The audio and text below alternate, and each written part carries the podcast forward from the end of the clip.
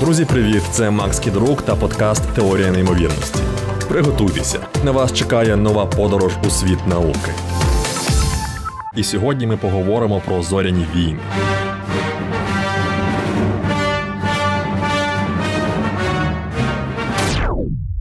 Я знаю, що про кіноляпи в усіх фільмах франшизи написано вже чимало.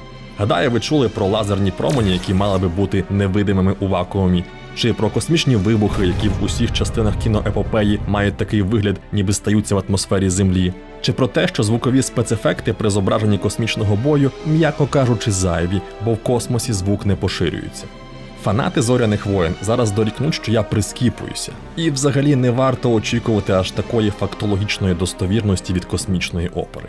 І я частково з ними погоджуся. Тим більше, що за бажання для подібних ляпів можна завжди вигадати сяке таке пояснення. Наприклад, можна припустити, що це не лазерні гармати, а якийсь новий вид космічної зброї, чиї промені настільки потужні, що розсіюються навіть у вакуумі. Або що протонні торпеди несуть із собою не лише вибухівку, а й окислювач, через що й вибухи такі до болю схожі на земні. Проте є один ляп, який пронизує наскрізь усю франшизу зоряних воєн. І ані ігнорувати, ані пояснити його не вдасться, навіть якщо дуже постаратися. Цей ляп стосується того, як рухаються космічні кораблі, всі без винятку, а особливо зоряні винищувачі, на кшталт імперського тайфайтера чи винищувача альянсу повстанців з ікс-подібним крилом. Пригадуєте битву при планеті Корусант у помсті ситхів?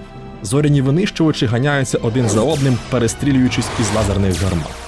Зображене Джорджем Лукасом зіткнення космічних ескадрилій практично не відрізнити від повітряних боїв пропелерних літаків часів Другої світової війни.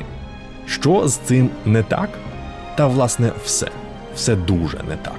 Спробую пояснити. Літаки в польоті спираються крилами на повітря. Космічні апарати пересуваються у вакуумі та невагомості. От тільки це не та невагомість, яка виникає за відсутності поруч великих небесних тіл на кшталт планет чи зірок. Це невагомість, яка виникає, коли космічний апарат рухається зі швидкістю достатньо великою, щоб залишатися на орбіті.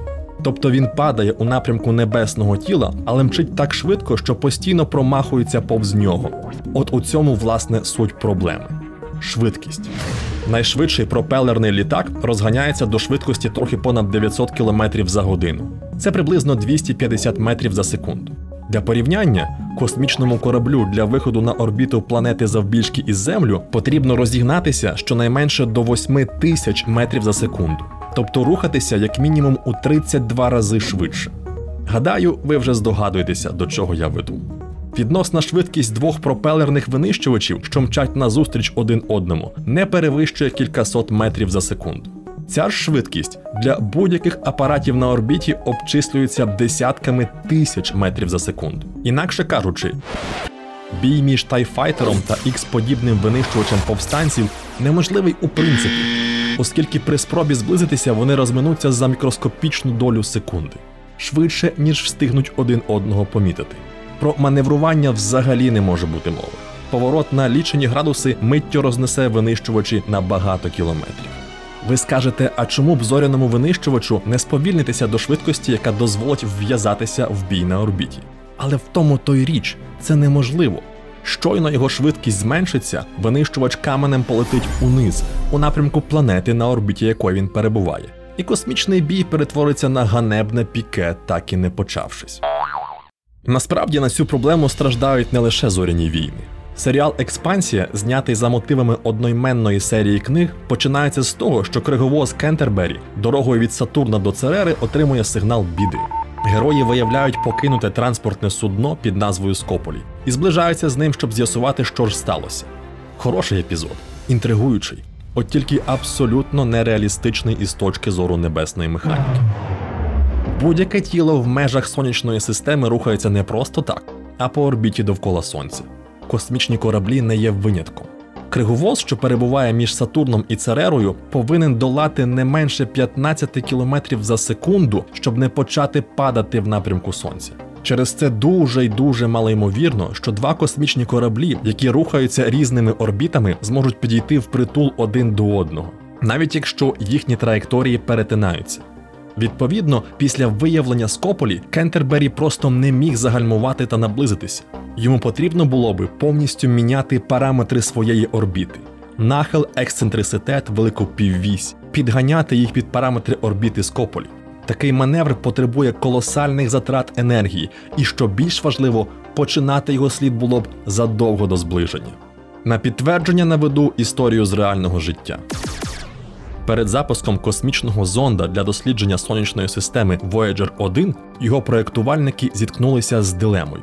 Вони ретельно спланували проліт повз Юпітер, але далі слід було вибирати або Сатурн із його загадковим супутником Титаном, або не менш загадковий Плутон на задвірках сонячної системи.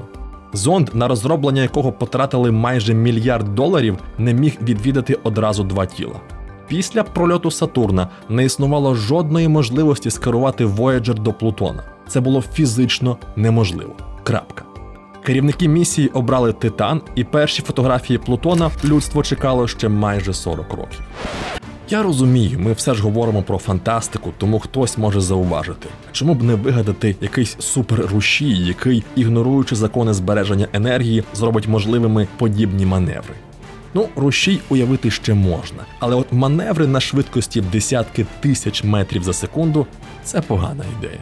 При спробі різко загальмувати чи повернути, корабель просто розірве на шматки через перевантаження. Ну і останнє запитання: навіщо я це все розказую? Те, як літають космічні кораблі, на художню цінність зоряних воєн чи експансії не так, щоби дуже впливає. На що я відповім? Часи змінюються. Ми кожного дня дізнаємося все більше нового про космос. Ми от-от повернемося на місяць. Ми готуємося відправити кораблі до Марса. А тому маємо знати, що ці кораблі дещо відрізняються від пропелерних літачків чи неповоротких земних дирижаблів. Час уже затямити, що там угорі все не зовсім так, як показують у Голівуді.